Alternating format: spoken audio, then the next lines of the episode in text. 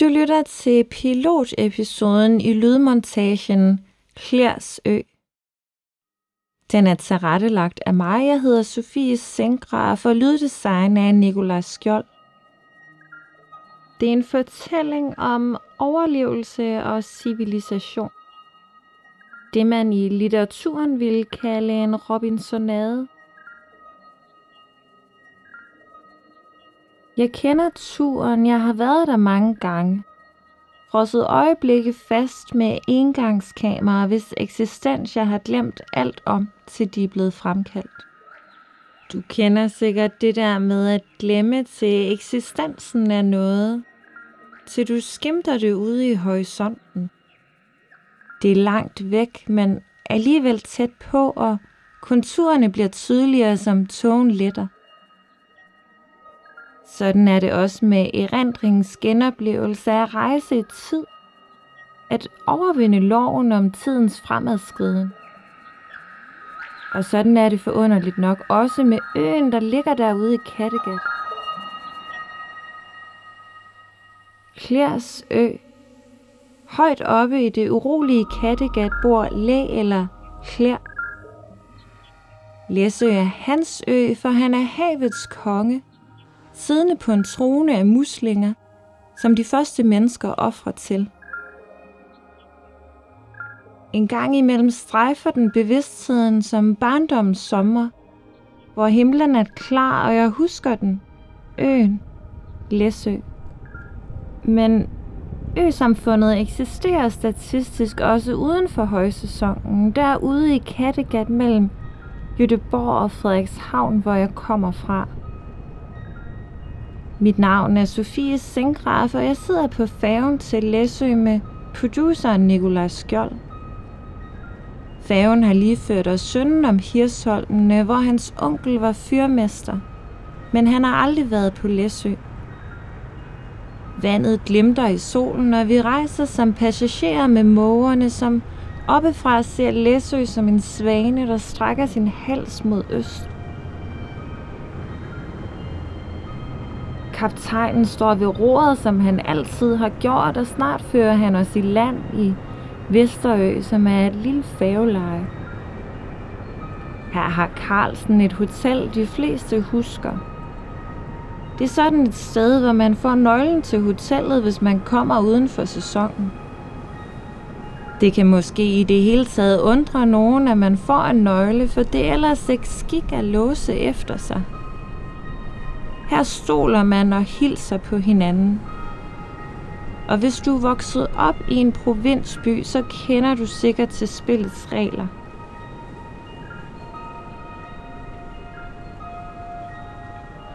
Selvom en tillidsforsker ved Aarhus Universitet fremhæver Læsø som det mest fredfyldte sted, han endnu har været, er Læsø stadig historien om en ø, der prøver at holde skinnet på næsen. De har nu prøvet det, der var værre, isoleret fra fastlandet. Så de tager heldigvis det hele med et grænsalt, som forresten fås på Noma. Men hvor går man hen, når kommunekassen er tom, og man er tæt på falit? Derfor får Læsø med 21 andre vanskeligt stillede kommuner i 2019 del i fattigrøvspuljen. Var jeg i 12 år. Ham du kan høre her er Leif. Han er Læsøs kulturkonsulent. Han sidder på kommunekontoret og holder fanen højt i træsko, mens landsbysamfundene udvandes. En gang imellem rider han rundt på øen med sin hest. Og det er egentlig alt, du behøver at vide Og det er jo en blandet landhandel, fordi selvfølgelig er kultur det område, som jeg sidder på, det vil sige foreninger, arrangementer, en lille smule markedsføring, noget turistarbejde, noget holde sammen på, eller kommunens øh, bidrag til den del. Men, men det kan man jo ikke nøjes med, når vi kun er 18 mennesker i en kommunal forvaltning, der skal klare lige så meget som flere tusind, de skal i en større forvaltning. Så det bliver en utrolig blandet landhandel. Men, men jeg har jo nogle mærkesager, som jeg holder meget af at arbejde med, og det ligger stadigvæk inden for kulturområdet. Hvor øh, specielt arbejde omkring tangtagene, arbejde med at få Læsø godkendt til at komme på den øh, altså Kulturministeriets tentativliste i forhold til, til UNESCO's verdensarvs, altså de, de, de steder, der har mulighed for at komme på, på verdensarvslisten. Det er jo sådan nogle af de ting, jeg virkelig synes. Du ved altså nu, at Leifs mærkesag er tentativlisten. Det, det gør man jo nok i en eller anden sammenhæng. Jeg har i hvert fald mange øh, funktioner, øh, hvor, hvor, hvor det sådan på en eller anden måde bliver, jamen det ved jeg ikke, noget bliver identificeret med, med Nå, men det, det er mig, der skal lave det. Og, og, og så er det sådan, det øh, ja, dirigent ved et hav af generalforsamlinger, jeg er konferencier på Hummerfestivalen, øh, Havnefesten og Kajfesten osv. Så, så der er mange offentlige opgaver i det her. Tankhusenes dag øh, og så videre. Så, så der er meget repræsentation udadtil, og dermed en eller anden form for, jamen, når nogen tænker Læsø og formidling og så videre, så, så, så, tror jeg også, man kommer i tanke om, at det, det har jeg en helt andet med at gøre. Tankhusenes dag, det har Leif altså et eller andet med at gøre.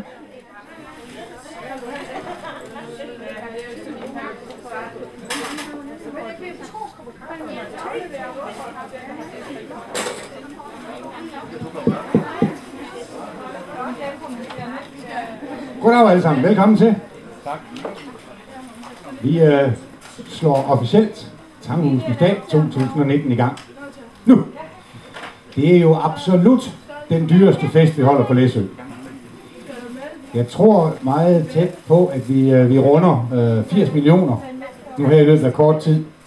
Og det er der nok ikke mange andre fester, der har kostet. Men der er jo altså også noget at fest for.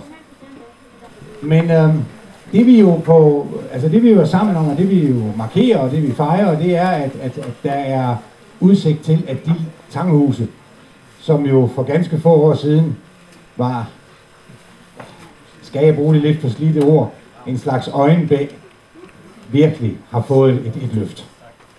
Og det er jo det, der har kostet de her mange millioner. Det er jo ikke selve det her arrangement, fordi det bygger jo først og fremmest på frivillighed. Det er jo ikke, øh, det er jo, det er jo ikke sådan noget, der har, har kostet alverden. Tværtimod håber vi, at, at, at det kommer til at koste jer en lille smule, men vi holder absolut, skal vi sige, anstændige priser. Te og kaffe og alting til stort set ingenting. Man støtter 7. klasses på et eller andet tidspunkt til lejerskole, eller en frokost fra, fra Lærkely. Det ligner noget sandwich dernede, og det ved jeg af erfaring, det smager afsindigt godt. Og, og så skal vi selvfølgelig også øh, servere noget, der har med tang at gøre. Det er så ikke det tang, vi putter på tagene. Og lad os lige opklare en udbredt misforståelse. Det er jo en vandplante. Den stikker sine rødder ned i jorden og hedder ålegræs. Så det er jo en græsart, eller i hvert fald en vandplante. Det er tang, som er i suppen der. Det, er, det er rigtig tang. Det er sådan noget, der, der, der hedder alger, og de vokser på sten. Og for nu at starte det munter, skal vi så ikke starte med den sang, der er smidt rundt på bordene. I kender den antagelig ikke. Så derfor har jeg taget min guitar med, så bliver den nemlig også udsat for ukendelighed. Leif er skolelærer, og nu har han altså fundet sin guitar frem. Kan vi ikke, kan vi ikke lige prøve det? Læsø ligger midt i Kattegat. Kom hertil for øen her er mere end bare en glat. Her er skov og hede, lyng og klit, strand og vind, blæser frit. Stjerne himlen kan du se, når det er Op af havet steg vor frues land. Fik tanktag over livets salg fra øens rønners vand. Vi er intet bjerg og ingen dal, men naturens højloftssal, helt omkranset af et solrigt Kattegat. Læsø har historie at fortælle. Til vor fortids håndværk er der ikke sagt farvel. Selv bliver synet hele dagen lang, og på tagene langt sang vores er også helt speciel. Nu vel, en måske lidt anderledes Robinsonade.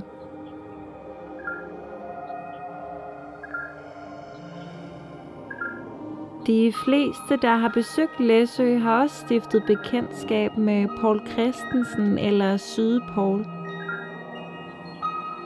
Det er ham i Kansas-dragten, og han er sjovt nok også skolelærer. Det er stadig ham, der har rekorden i foredrag på saltsyderiet. Og hvis du ikke allerede kender ham, så skal du nok stifte bekendtskab med ham i løbet af podcastserien her. Det er ham, der i 1991 starter Læsøs salgsyderi. Arbejdskraften er langtidsledige og unge arbejdsløse. Det klinger ikke rigtigt af jomfru hummer, men mere af falit. Modvind er en selvfølge, når man er vokset op på Læsø.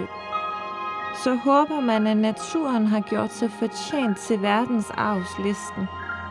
Selvom Læsø aldrig har fyldt meget i landskabet som landets mindste kommune, som ligger derude i Kattegat og plasker rundt. Men med en beliggenhed i et farligt farvand har Læsø klaret sig igennem det, der var værre. Redningskransen bliver kastet, og måske griber UNESCO's verdensarvsliste Læsøs ansøgning om optagelse af tangtagene og saltsydningen. Læsøs hvide guld. Ja, det var en intro til Paul, som vil fortælle os om noget, der måske kan føre os et kvantespring ind i fremtiden og gøre os rigtig, rigtig, rigtig velhavende og attraktive, hvis vi kommer på UNESCO's kulturarvliste. Værsgo, Paul. Så tror jeg, det går. Kan I høre, hvad jeg siger? Det var godt. Tak til Tangtagenes dag, for jeg må komme herned og stå og snakke lidt, og måske prøve at bibringe en lille smule optimisme. Nu er det sådan, at en ø kan jo ikke gå for lidt, men en kommune kan godt, og skide med det. Det betyder ikke så meget. Der er så mange andre kommuner i Danmark, og en gang imellem lægger man dem sammen. Og jeg kunne da forestille mig, at det må være attraktivt for enhver kommune at blive lagt sammen med Læsø, så vi kan blive store. Og det er jo en helt anden situation. Nå, nu fik jeg vist spændt det skidt fast her. Den står og falder lidt sådan hele tiden. Slappe skruer. Men Jeg må ud på lospladsen og finde noget, der er bedre. Øhm, Henning, som laver tangtagene, øh, det kan man sige håndværksmæssigt, han har altid sagt, man skal gøre sig fortjent til noget. At gøre sig fortjent til UNESCO, det er godt nok stort. Og det er enestående, og det er alle de der fine ord, vi kan finde. Og kan sådan en lille ø i Kattegat så det? Det er der nogle andre end mig, der har godt gjort igennem mange år. Da vi startede med at kigge på rekonstruktion af salgsyderi, udgravninger, hvor vi gravede faktisk over årene mange tomter derude, sammen med Læsø Museum, Jens Vallev. Jens Vallev er middelalderarkeolog, og det er ham, der i 1990 begynder at grave salgsydehytterne ud. Og det kommer han til at bruge de næste 15 år på. Og et landskab, der danner og gendanner så meget saltvand af den styrke, at det kan blive en industri, så er det sgu nok til UNESCO. Og det blev Jens ved med at sige igennem rigtig mange år. Og jeg vil have lov til at sige, at vi her på Læsø rystede på hovedet hele vejen rundt og sagde, at han ikke er rigtig klog. Det er så stort, han ved slet ikke, hvad han snakker om. Så sker der jo det, at man øh, genopvækker muligheden for at arbejde med tangtagene. Og der bliver jo altså forskellige fonde involveret i de her 30 huse, der nu bliver sat i stand. Og da Henning startede det øh, og satte gang i et forløb med en lille tangbank, der importerede tang, der fik vi fat i en pige, en arkitekt nede fra Aarhus, som kunne bande med flere saftige bandeord, end Henning kan. Og han regnes jo for at være den på Læsø, der har opfundet flest bandeord. Altså kraftfulde, meget kraftfulde udtryk, der kan bruges til... Det er åbenlyst nødvendigt, at vi interesserer os for det, vi er ved at miste. Det er et klassisk dilemma, at man må kende noget, hvis man vil redde det. Og så siger hun, er I klar over, at jeg sidder og arbejder med en nordisk master, den bliver afsluttet her inden så længe, og alene tangtagene på Læsø, med en 500-årig historie, er nok til, at I kan komme på UNESCO's liste, hvor efter Henning og jeg, vi faldt bagover og måtte have kunstig åndedræt. To fuldgyldige personer, som ved, hvad de snakker om, påstår altså, uafhængigt af hinanden, at Læsø har nok i de to historier, tangtagene og så salgsydningshistorien, til at komme på UNESCO. Og da vi så kunne se, at de positivt havde sagt, at Læsø har et stort potentiale, men skal begrænse sig, så det ikke er hele øen, men salthistorien specifikt, tanghistorien, og så de naturforudsætninger med ålegræs og saltvand. Så gik vi i gang. Og vi skal være optimistiske, og den dag, hvor vi får stemplet, som vi har fortjent fra ministeren, så danser vi kang kang alle sammen, også os, der ikke kan danse. Og så inviterer jeg Helle fra Turistbyrået ud på gulvet, og så bliver det med krammer og det hele. For så er der jo per automatik skabt en 40-50 opgaver, altså arbejdspladser på Læsø, der skal varetages året rundt. Tak for ordet.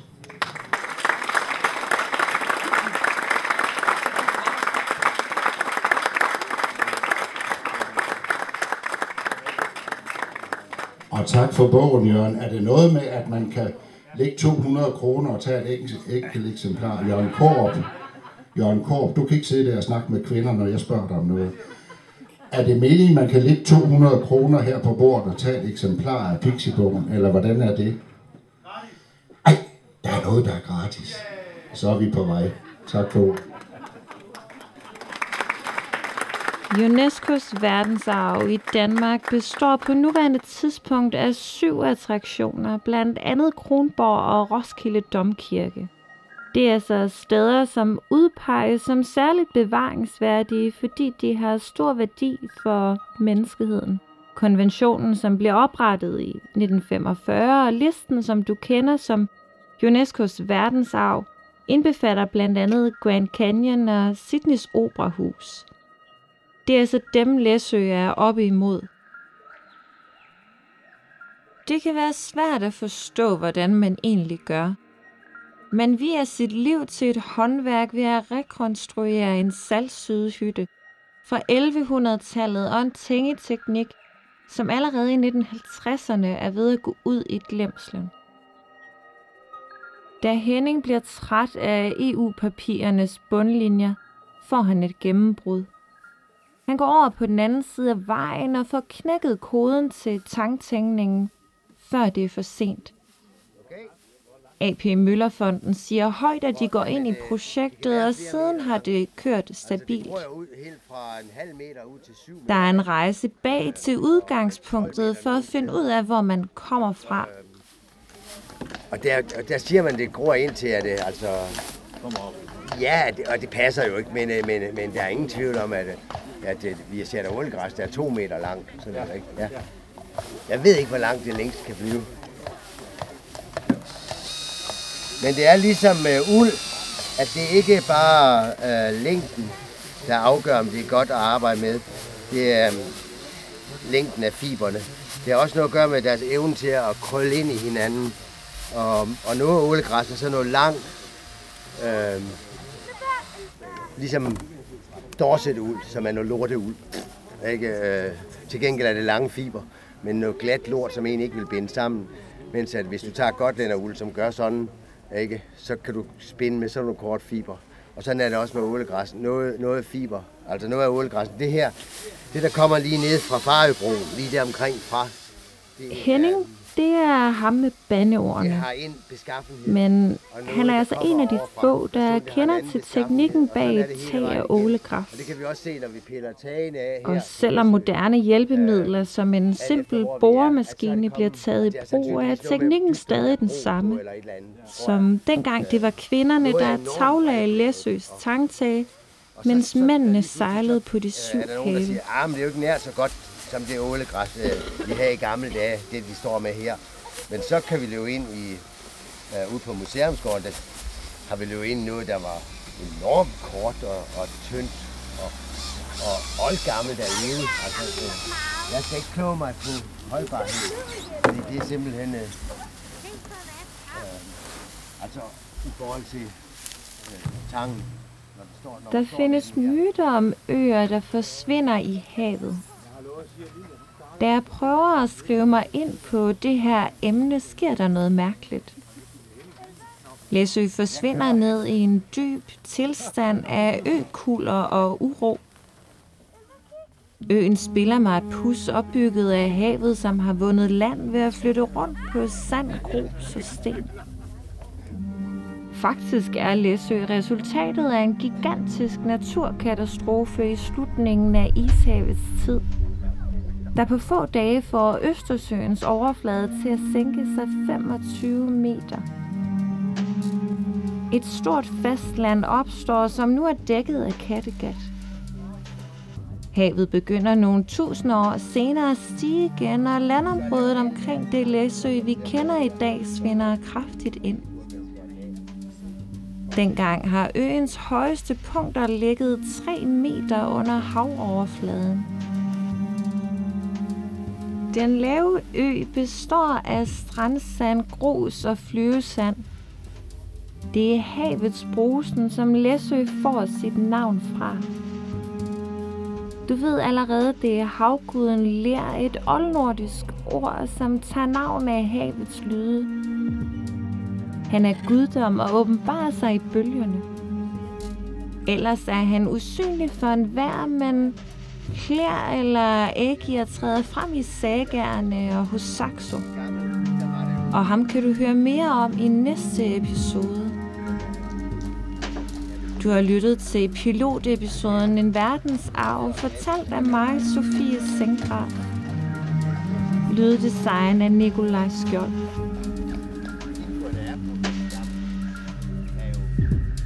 Vi skylder Kulturkanten og Bodil en stor tak for hjælp med produktionen af podcasten her.